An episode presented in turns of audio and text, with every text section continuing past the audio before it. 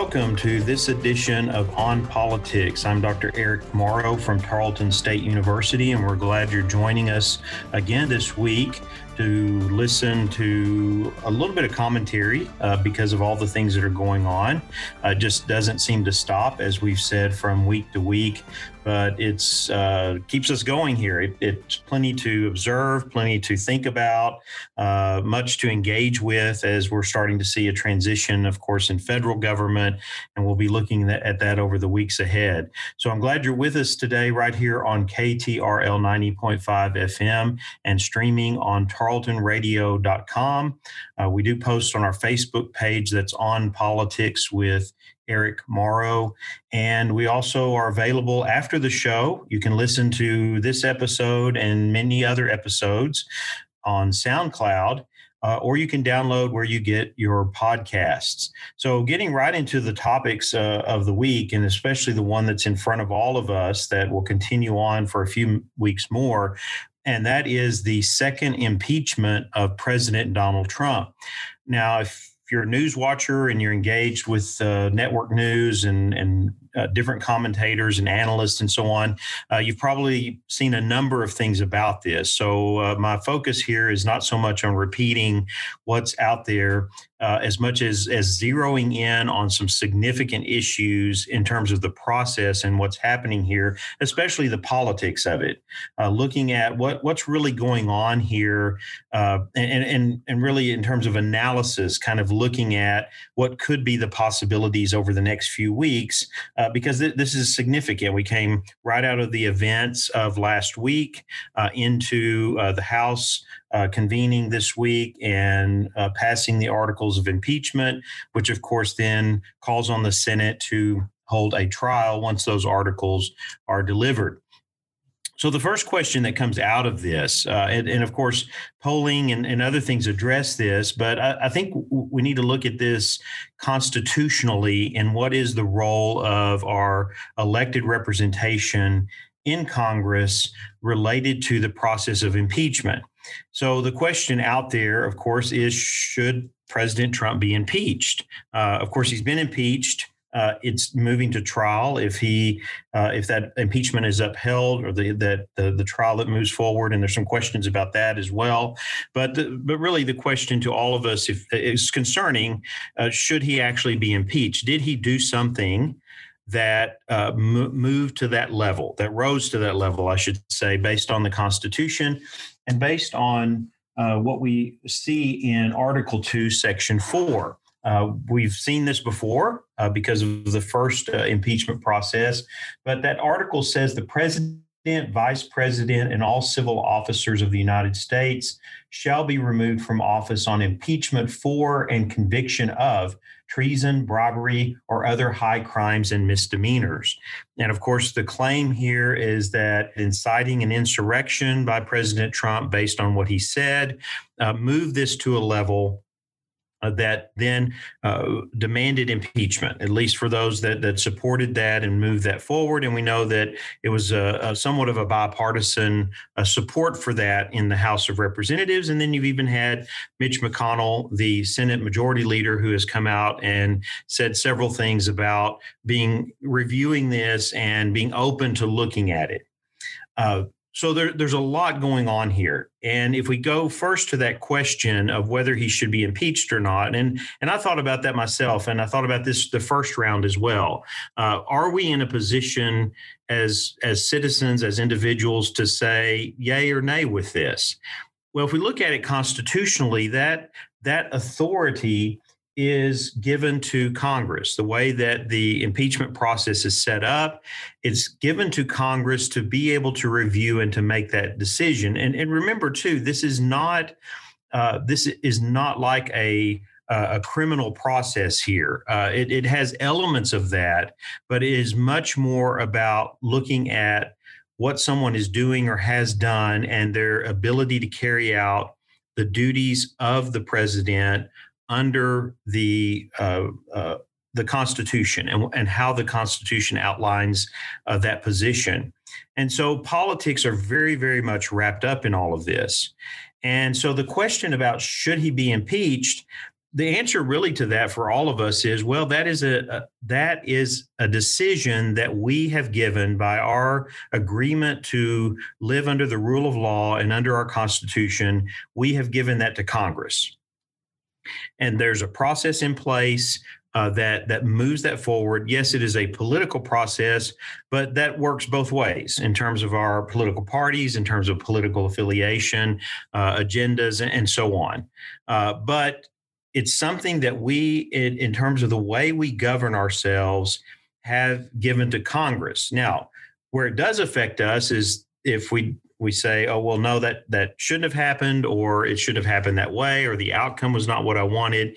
Uh, very similar to elections. Then we're deciding whether we keep those people in office that are currently in office. Uh, the, the that we give them the power that they have in the positions that they have in order to uh, coordinate, lead the work of government. Uh, so I think that re- the, the answer to that, and I think this is something that if we really engage with the text of the Constitution, with the impeachment process, that we are giving Congress not only that authority, but we are asking them to say, okay, you are responsible for this. You, in your sworn duty to uphold the Constitution, the position that you have been given by the people of your district or your state of this country via the Constitution, you have that responsibility as a member of Congress. And so I look at these things knowing too that all the politics, and we're going to get into that here in just a moment as well, but that this is really that responsibility that if enough members, a majority of the House of Representatives, believe that there is a reason to impeach and they have that support, that is their responsibility to move forward with that.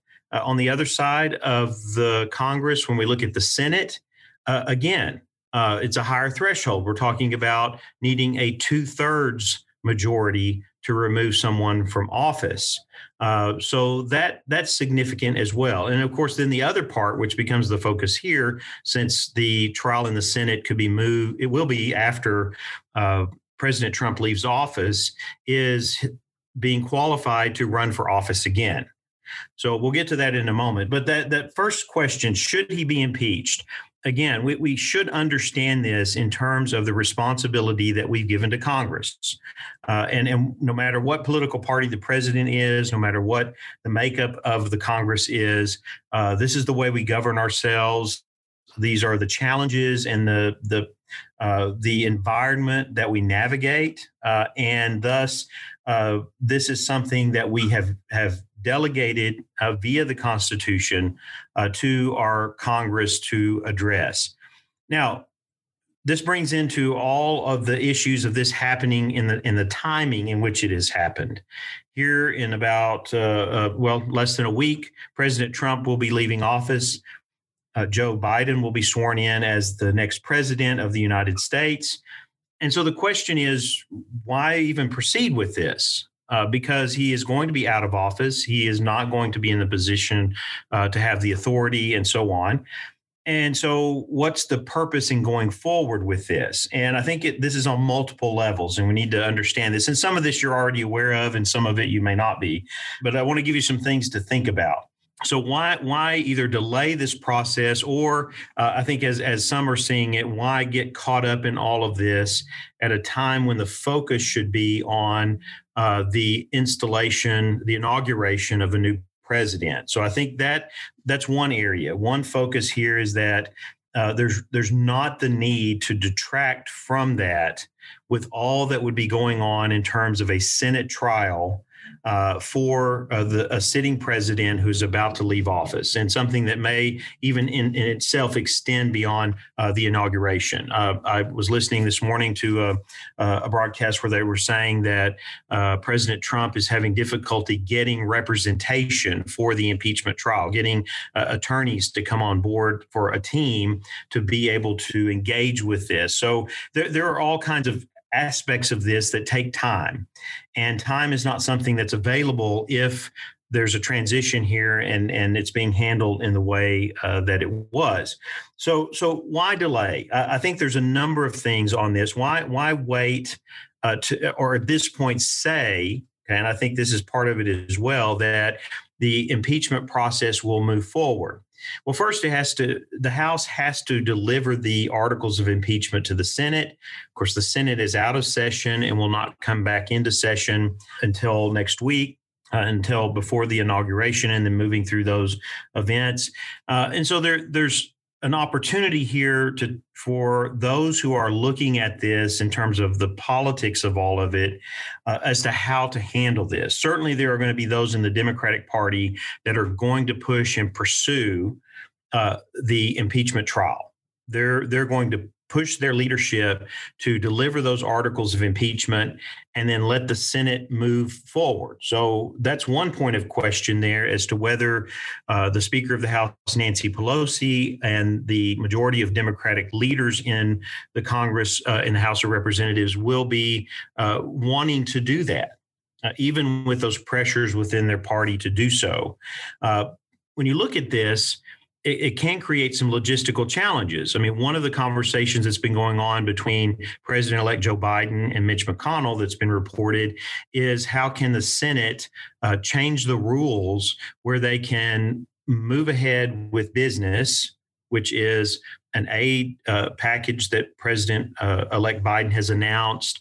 Uh, it's the confirmation of nominees to cabinet positions and critical posts in his administration the way the impeachment process works is that the Senate basically drops everything they do and they focus only on the impeachment trial.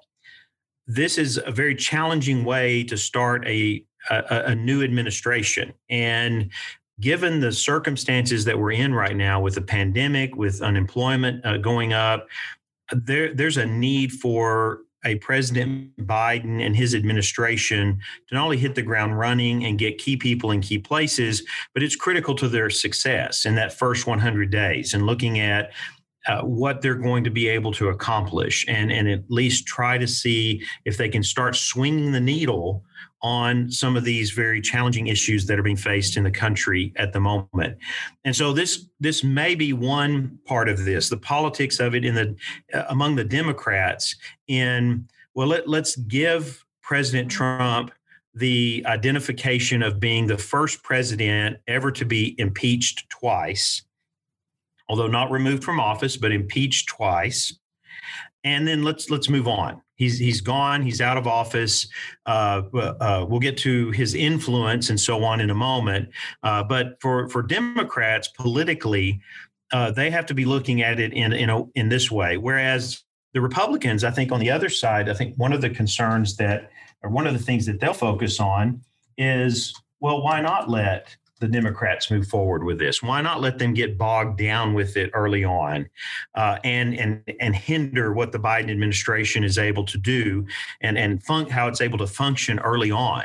I mean, politically, that makes sense as well to let the Democrats who will have uh, control of the Senate uh, via the the vice president uh, and having uh, half the seats in the Senate uh, th- that could be very much in their thinking of, well, we're we're not going to handle this. We're going to let the incoming uh, Senate and incoming administration. We're going to let them deal with it because if they then have the choice of whether to move this forward or to to to leave it alone and just go forward with the work of the new administration. So again, all of this is in the mix. The other part of this too that could get all of this bogged down and, and may contribute to it not moving any further than it has already. And that is what is the standing of a former president related to impeachment? So we know that if he's left office, removing him from office is, is not to be decided. He's already out of office. The other part of this is the restriction on being able to run again for public office. And again, there's questions about whether that could be a push forward or not once the president has left. Uh, uh, constitutional scholars, if you get out there and look at some of the literature on this, uh, they're very divided about this. Some say, well, yes, that could happen. And part of it is, uh, uh, and, and looking at it that way, is that you could have a president that would say, that's been impeached, that's moving to trial, and say, well, I resign and then if, if he's resigned, then he's out of office. That's been achieved. There's no uh, further need to address this. So here is this stipulation in there that uh, that that the, the Senate also has to vote on. And remember, this one's only voted by majority. It doesn't have to be uh, the uh, uh, two thirds majority of removal from office. So, by majority, which Democrats will have, they could bar President Trump at that point former president trump from running for office again. Again this is again a political move. I mean how what concerns or what issues do they have to see with this? And of course they're they're kind of looking ahead. I mean he wouldn't run i don't think for anything other than maybe president again in, in 2024 but uh, two years four years is a lifetime. I mean it, there, there's so much that happens in politics. And and so you're you're you're basing a decision now that may not be able to be upheld that would certainly be challenged in the courts as to whether Trump would be a candidate in 2024 uh, or not. Uh, as in addition to aggravating uh, the base that he has, uh, which again we'll get to in a moment because I think this plays into uh, all of this as well. So, so there's politics all wrapped up in the process here of of calculating as to what is the right move uh, at the right moment. Uh, so we've looked at the Democrats a little bit and what maybe they're thinking and debate that's going on. Let's look at the Republicans and why would Mitch McConnell uh, come out and, and kind of open the door uh, to the process of a trial in the Senate? Uh, so I think one part of this uh, is that Mitch McConnell and others of the Republicans uh, were genuinely disgusted at what happened on January 6th uh, that that this group was incited, and some of this did happen beforehand. There was conversations going on, there were plans going on, uh, and so the rhetoric that was used by President Trump, by Rudy Giuliani, and others that day just pushed this uh, to fruition. But I think that there are many in Congress that were uh, disgusted by all of this and I think there's there's genuinely a desire to end all of this, to end uh, the Trump era in terms of the position, the power, the way he communicates, the rhetoric, and so forth, in in terms of what they are doing as politicians, as uh, leaders of Congress, uh, as what they see needs to be done uh, from the diff- both sides going forward in order to address some of the critical issues. Not to say that they're in unison, uh, they're, they're not, and we're about to see some of that in the days ahead. Uh, but it is a much more common shared feeling as we see among legislators both both sides who have come out and spoken against what happened uh, last week. So I think on, in one way, this combined with uh, Trump losing uh, Twitter, Facebook access, social media access altogether, uh, was one way in which the Republicans in Congress, especially the Senate, but that they could hold uh, Trump in check. They could come out and and on the one hand, they're saying, you know, we didn't like what happened. Uh, we're against that. Uh, did the president incite this? Well, possibly, but we're going to have to look at it. It, it holds him in check uh, for the moment. Uh, so all of this combined together to get through the inauguration and to see him leave office. So I, I think that's a very a smart move. And, and if you watch Mitch McConnell over the years, he's he's a master tactician when it comes to politics. He he he he thinks through, looks through, evaluates, uh, he he he really uh, uh, moves in a political way in, in in all that he does in trying to navigate this related to his party and of course related to to power and of course they're losing that with uh, congress and their focus has to be uh, moving ahead for a couple of years. What what's going to happen between now and the next election? Uh, and so I think that plays into into this as well. Saying that, I think we have to look at the the base of support that Trump has had and continues to have. So Mitch McConnell and others are looking at the millions of votes, the record voting that happened in this last election, and the millions of votes of supporters uh, that uh, President Trump had in that election.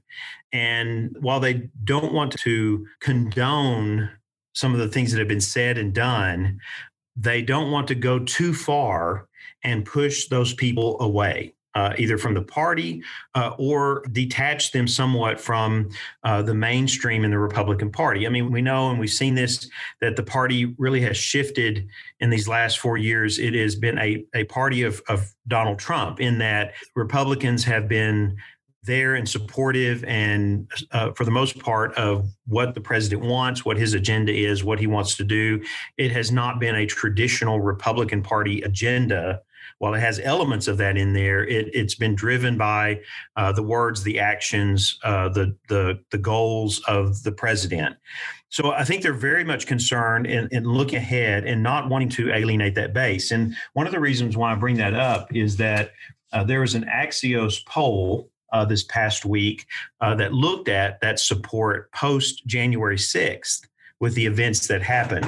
And just in looking at those numbers, uh, we can say two thirds of House Republicans voted to decertify the election results. Okay, so this this happened after this happened after the events of January 6th. So you still had two thirds of House Republicans. Uh, 93% of House Republicans voted against impeachment. And then a poll uh, among people in the country that was taken uh, over this past week 64% of Republicans said they support Trump's recent behavior. 57% of Republicans said Trump should be the 2024 GOP candidate. Only 17% think he should be removed from office. So, that even with the events that have happened, that support, while it's diminished some, is still out there. And I think Republicans are going to have to contend with that uh, over these next two years. And so you might say, okay, well, then what does this mean in terms of a Biden presidency and, and so forth? How does this strategy play into uh, what uh, may happen uh, in the coming months? Well, let's kind of look at this for just a moment. If Biden has success, not just in the first 100 days, first six months, first year, in engaging with the pandemic, in addressing unemployment, in limiting new crises that, that are happening as we move into what will be a primary cycle um, in about a year uh, to begin that preparation for uh, midterm elections. If if that if that's the case, then Republicans may have a very difficult time in two years in winning back control of either the, the House or the Senate. Um, but even in doing so, they have not alienated their base. They, they could still look ahead.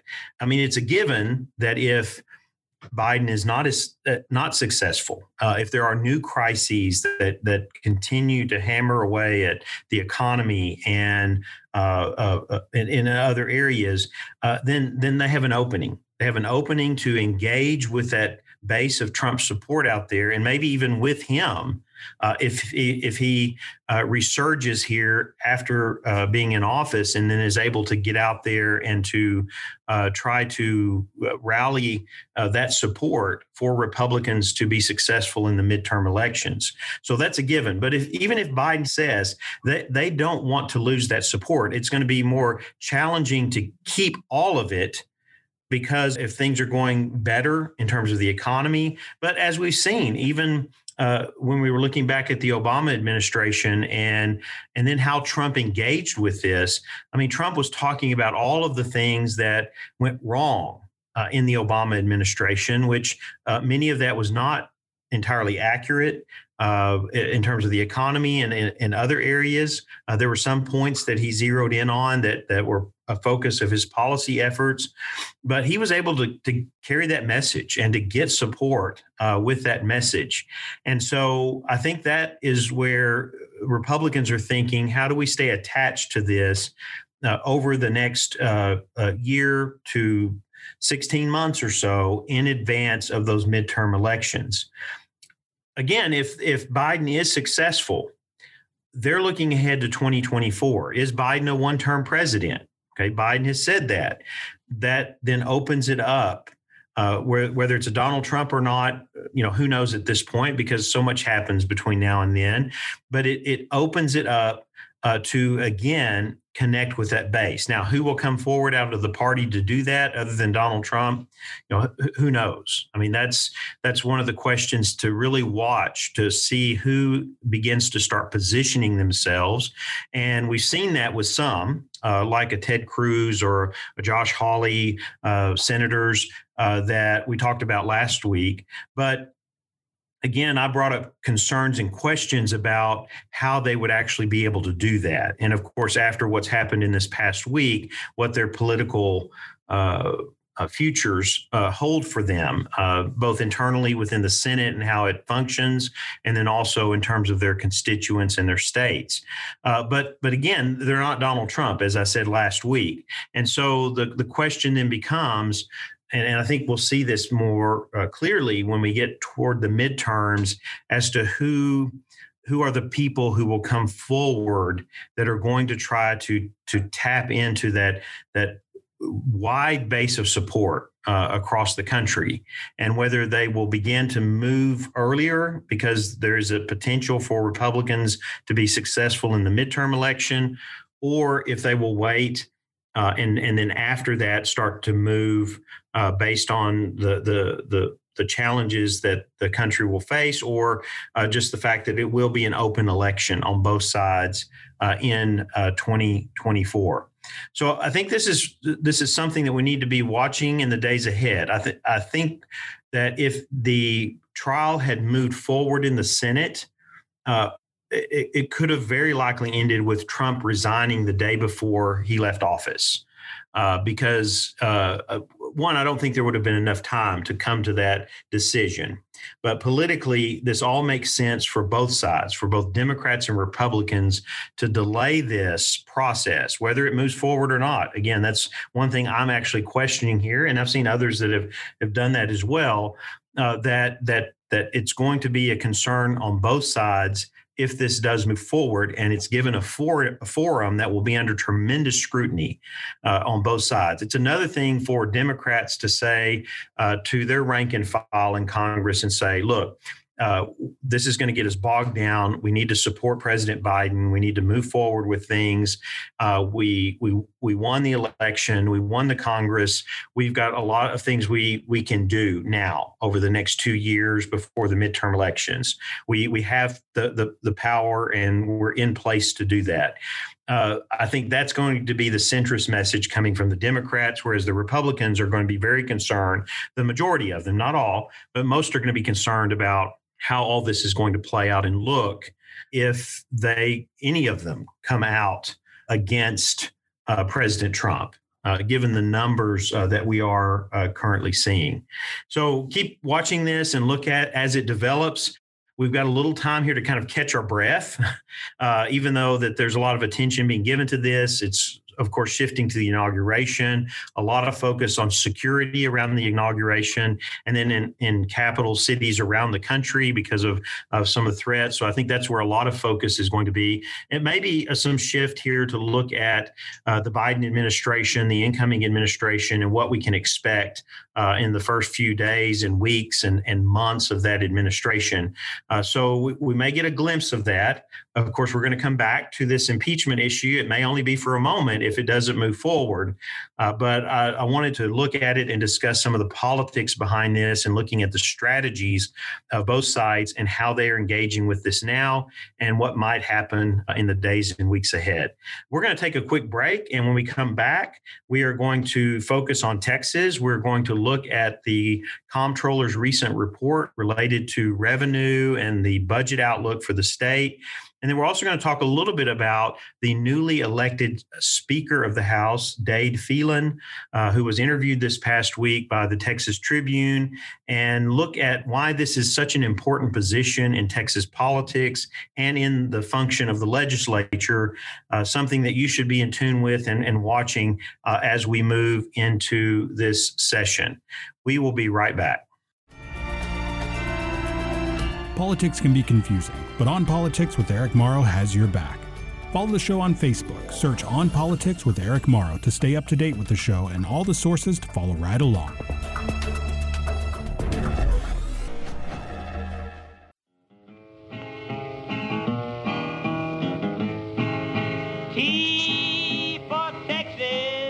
Tea for Texas is a Texas based history podcast from historian Dr. T. Lindsay Baker.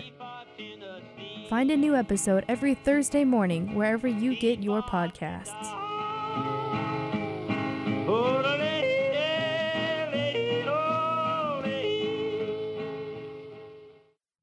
Welcome back to this edition of On Politics. I'm Dr. Eric Morrow. We are glad you're joining us today. If you missed the first half of the show, uh, it will be on SoundCloud. You can listen there following the show today. And I will also be posting some related articles, especially about the second part of the show and that is moving us to Texas here and focusing on a couple of things related to the session of the Texas legislature and the budget process uh, that is going on. So, first, before we turn to look at the new Speaker of the House and talk a little bit about that position, I did want to talk about the report that the comptroller issued this last week regarding the revenue and the the information that is needed by the legislators uh, to prepare the next two year budget, which of course will begin uh, in, in, September one of this year after. Uh, the state legislature uh, finalizes it, which usually comes late in the session most times. It takes the entire session, and this is usually the main priority of our state legislature uh, is to prepare that budget. Uh, the good news was that the the shortfall of revenue uh, has diminished from between four and five billion now to about one billion dollars, which, if you are familiar with uh, recessions in Texas in the past, uh, that is not as significant as some of the challenges that we've seen, especially uh, the drops in revenue after the Great Recession in the state. And then we can look back into um, uh, post 9 11, you can look back into the 90s. I mean, we, we go through at least one of these major types of economic crises, either as a nation or as a state, uh, each decade that then requires the legislature to say, okay, we're under that constitutional requirement that we cannot spend more than what we bring in. We can't cannot deficit spend, even though there are some mechanisms in place to help in some areas uh, to address that. But but uh, for the most part, that that budget has to balance, and so in anticipating that, we already had the 5% cuts in the previous budget cycle uh, that had been requested by uh, the, the governor, the lieutenant governor, and the speaker of the House. 5% for this current cycle as well. Uh, but then we're looking ahead. So, looking ahead to that next budget, what does uh, what revenue does the legislature have to work with and first of all, a little bit of a, a civics lesson here in talking about the state budget because it is very interesting. It's very complex in ways, but our budget is made up uh, of, of three major uh, components uh, of, of, revenue. There's federal revenue, which in the past has been usually about a third of our state budget that goes to fund federal programs. Uh, and then when we look at state revenue, there is the the uh, revenue that comes from various consumption taxes. So we're talking about sales tax, uh, tobacco, alcohol uh, and uh, motor vehicle, hotel occupancy, uh, just a number of different areas. Uh, and then there's also the the revenue that's generated from uh, holdings of the state, whether it's in uh, in investments, land, and and so forth. So it's it's all of this together. fees are in there as well. I'll talk about that when you pay your driver's license or get your car inspected, or you go to a state park but th- there's all of these revenue categories. And so in our state budget, uh, there is also uh, some challenges because a lot of the funds are designated. They, they go to a specific thing. So by law, whatever revenue is generated off of that, then it goes to fund something specific. So like uh, a portion of taxes on gasoline when you pay at the pump go to transportation and to roads. A portion of lottery funding goes to education. Uh, so there, there's a lot of designated resources. And in the end it leaves about a third of the state budget left for lawmakers to then review and decide where it's going to go. How is it going to be spent? What are the greatest needs? Where do we need increases? Where do we cut back if we're we don't have the revenue that was expected?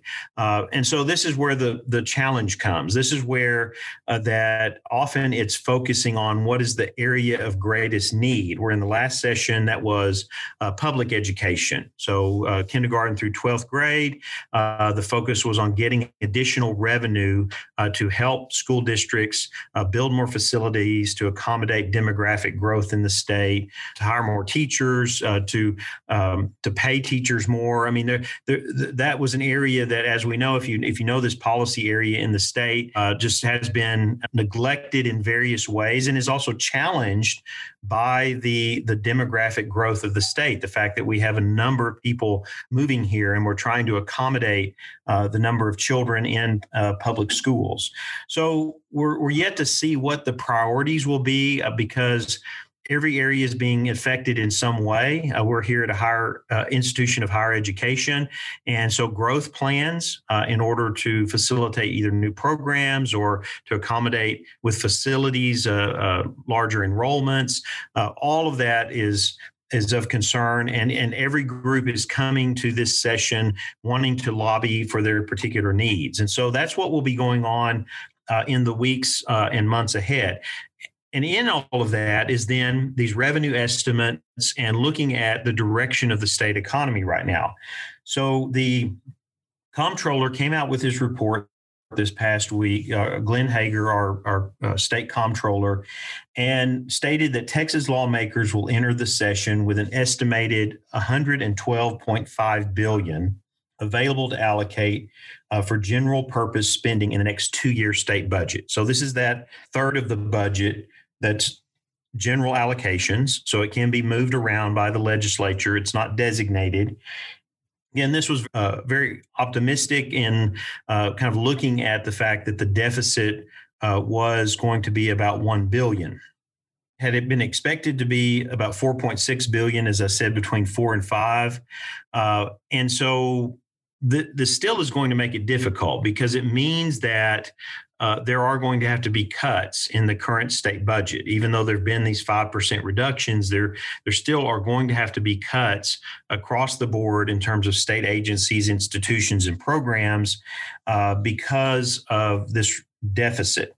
Uh, it, this is in the middle of a time when uh, the pandemic is still not under control. And so its impact, long term impact, is not known. Of course, the the the goal here, the the really the look ahead is that this new budget will align with a time when we are post pandemic uh, when the economy is on the upswing. We're coming out of this, uh, and and some are hoping for a better than expected forecast once we get out of this. That that spending will increase, uh, jobs will uh, be created, and it will not take a significant amount of time. There are others that are that are less optimistic. When you look back at recessions in Texas in the past, uh, it sometimes has has taken up to three three and a half years uh, to to get back to the level of the economy of where it was uh, pre-recession. So again, all of this is things that that we have to see what happens. Uh, but this is at least a starting point. The legislature has to have a, a look ahead to say, okay, well, we're, we're bound by this. We can't spend more than we bring in but we've got to at least have a baseline here to work with based on where the economy is now and what the expectations may be uh, over the next uh, biennial cycle over the next two years. Another factor that's uh, affecting this is unemployment. Uh, our unemployment be uh, before uh, the recession. if we look back, we were at 3.4% in May of 2019, which was a record low. Uh, we were between we were around 13%, a little higher than that uh, when we had the shutdown, uh, and it, it, had its impact. And then we have moved between seven and eight percent, uh, which is is good, and we've made progress, but we're we're still not anywhere near that uh, that record low uh, that where we were in 2019. The other thing about Texas too is to important to know, and you've probably heard this in the news and tossed about and so on, uh, is that we have what is called the Economic Stabilization Fund, uh, which is also referred to as the Rainy Day Fund, uh, which is funded primarily through crude oil and natural gas production taxes. We've carried a balance in that fund, and right now it sits at about 11.6 billion. And so it is very possible uh, that lawmakers could tap into that. There, there's always some hesitancy there to do that, uh, especially if, if the impact of, of budget crisis is smaller uh, than it was anticipated. And I think the, the wrangling over this, looking back historically in previous sessions where this has been discussed, is going to be uh, how quickly we're coming out of the pandemic how quickly are we moving uh, forward and the economy starting to grow? And if that's optimistic then and that we're going to be in a better position uh, in the fall uh, when the new uh, budget cycle begins it can be very likely that they hold back and say okay look we're we're moving in the right direction. We're not going to commit funds out of the rainy day fund at this point. If we're still in uh, mired in this and, and the economy is still struggling and unemployment is still a problem and revenues are, are moving in the other direction then it could very well influence uh, their thoughts and decisions about whether they tap into this uh, to support the budget uh, over uh, the next two years and over that next cycle. So there's there's a lot to consider. It's, it's, something that is now under new leadership in the House of Representatives. Uh, we saw this past week uh, that the House, with overwhelmingly approved Dade Phelan as the new Speaker of the House. And so, one of the things that he's going to have on his plate, front and center, and as he mentioned in his speech to the legislature, is how do we handle all of this? How do we uh, move the budget process forward. And so he was interviewed this past week uh, by the Texas Tribune. And I want to just play a little bit of that interview to introduce him to you and to also emphasize why this position is so important, especially in this legislative session with the budget issues that we're looking at, but also in terms of how Texas government functions. I think the, the important thing is to, to understand how powerful a position this is. Uh, and we'll talk a little bit about that after we listen uh, to this interview. This is Dave Dade Phelan, the new Speaker of the Texas House, uh, being interviewed by the Texas Tribune. It's now my pleasure to introduce Representative Dade Phelan, Republican of Beaumont, first elected to his District 21 seat in 2014. A Beaumont native and University of Texas at Austin grad, he's been a member of the House Calendars, Appropriations, and Elections Committees has been vice chairman of the Natural Resources Committee and most recently chaired the State Affairs Committee. In early November, he secured the votes of enough of his colleagues, both Republicans and Democrats, to lead them in the 87th legislature. Tomorrow, on the session's opening day, one of the first orders of business in the lower chamber will be to formally hand off the gavel. Then he will be Mr. Speaker. Today, for the last time, I'll say, Mr. Chairman, thank you for joining us. I appreciate that. I enjoyed hearing that for the last time. Okay, well, well, let's let's not jinx it. We'll see what happens. Let's not, let's not jinx it either. I, you're right. right. We, we have we have uh, we have 24 hours to go. Yes, sir. 24 hours to go. So I thought we'd start with the news of the day, Mr. Chairman. The revenue estimate. Two hours ago, Controller Hegar told us how much money would be available to spend in the next two-year budget cycle. Less than was available in the last two-year cycle, but more than we were expecting. The sky is not falling, apparently. What's your reaction to that, and what are the consequences of that? I think it's about where we thought we would be give, over the last few months. It, we kind of landed where we, we thought the, the estimate may be for the current biennium and then, of course, for 22 23. I will say that we have a challenge ahead of us. There's no yeah. doubt about it. We have a challenging budget cycle. We have a thousand people moving to Texas every day. And I use this line all the time. People probably get sick of hearing it, but they're not bringing asphalt when they move here. They're yeah. not bringing public school teachers when they come here. They're not bringing DPS officers and prison guards when they come here.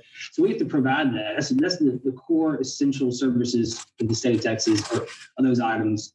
And um, we have less to work with. That's unfortunate. Right. But the state of Texas is still the best place to do business. Sure. It's still, it's still uh, to me, the strongest economy in the entire country. So we will emerge from this COVID 19 fog, if you want to call it that, better than any state, quicker than any state. Yeah. We're just, we're just gonna have to get to work sooner rather than later. And I, my colleagues are ready to do that. I've had multiple conversations with them. They're ready right. to get to work. And the budget is budget, as always, it will rule the day. Are there any areas of the budget, uh, Chairman, that you consider to be off the table for cuts? We have to look at everything. I mean, that's that's. I've been on appropriations. I was on appropriations for two sessions, and there's no there's no article that you don't go through with a fine tooth comb. That's your job right? Same with Senate Finance. You always have to take a fresh look at each uh, each budget as you go through that process.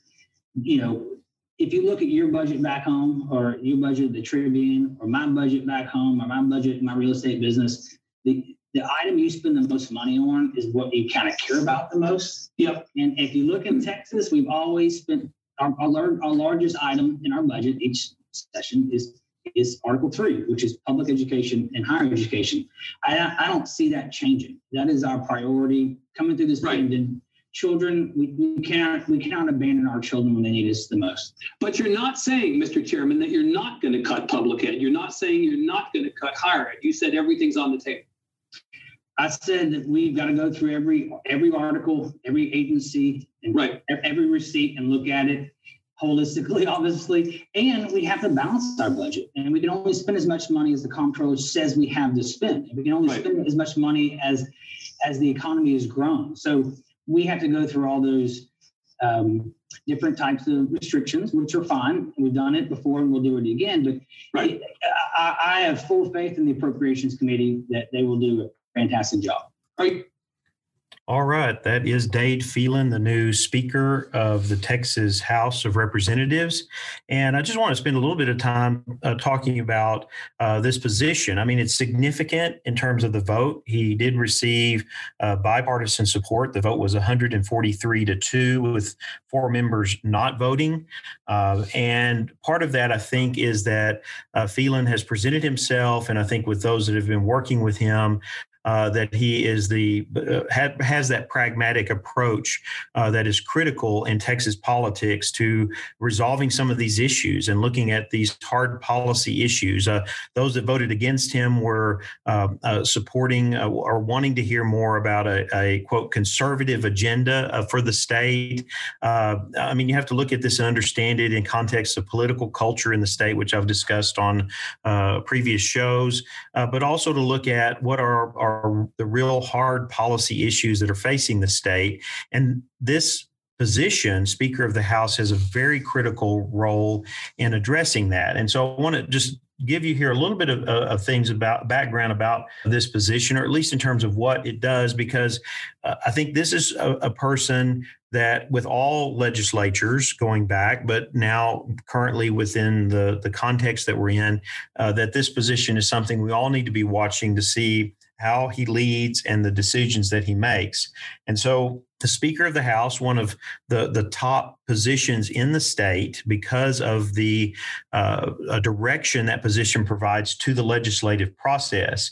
And so uh, at each session of the legislature, the Speaker is elected just requires a simple majority. Uh, and then the speaker's powers are significant. So going forward and in the days ahead, uh, the speaker is going to be focused on, as the most influential member of the chamber, who resolves all questions of process and procedure. Uh, so that's under the direction of the speaker and how things will move forward. Uh, the speaker decides which legislators become committee chairs uh, and assigns most of the committee members uh, for so the a lot of the work most of the work of the house of representatives goes on in these committees. If legislation is going to move forward it has to be assigned to a committee and then it has to move forward within that committee to then move to the full house. And so uh, the speaker can uh, arrange these committees uh, with members that are supportive of, of an agenda that he has uh, in terms of legislation. Uh, one of the committees that's especially important here is the Calendar Committee, which determines the orders of bills considered. And so that committee has a significant amount of, of authority, and it's very then im- important for the Speaker uh, to have people on that committee uh, that are in line with how he wants to lead uh, the House of Representatives. Uh, and so this is is very critical role and position in guiding the legislature uh, through its session uh, when it comes to the budget. Again, a very critical uh, role that the, the speaker has in looking at that budget and then navigating that going forward after the session with the lieutenant governor and, and the governor. Uh, so, really, this is a position that uh, I would encourage you uh, to keep uh, track of. There's the Tech, uh, Texas Lege app that you can actually have on your phone to track legislation to see what's happening.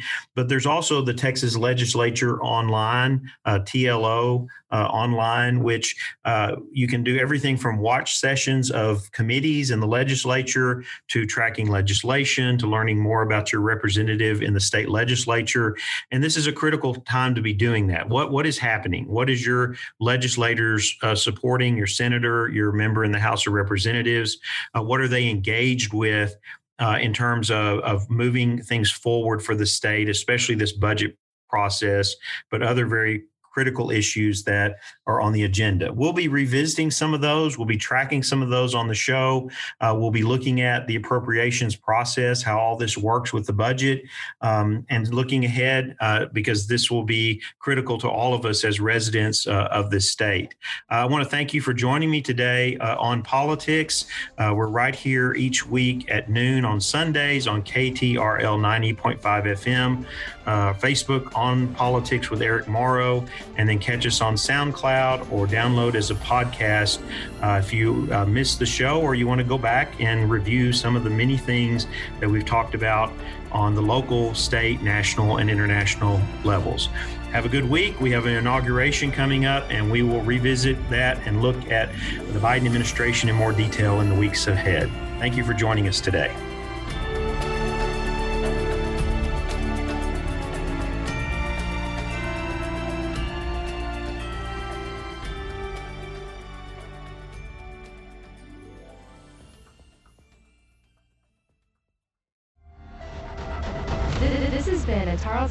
Network podcast with production from me, Taylor Welch, and me, Carissa Cole. Find more great shows by searching Tarleton Radio Network wherever you get your podcasts.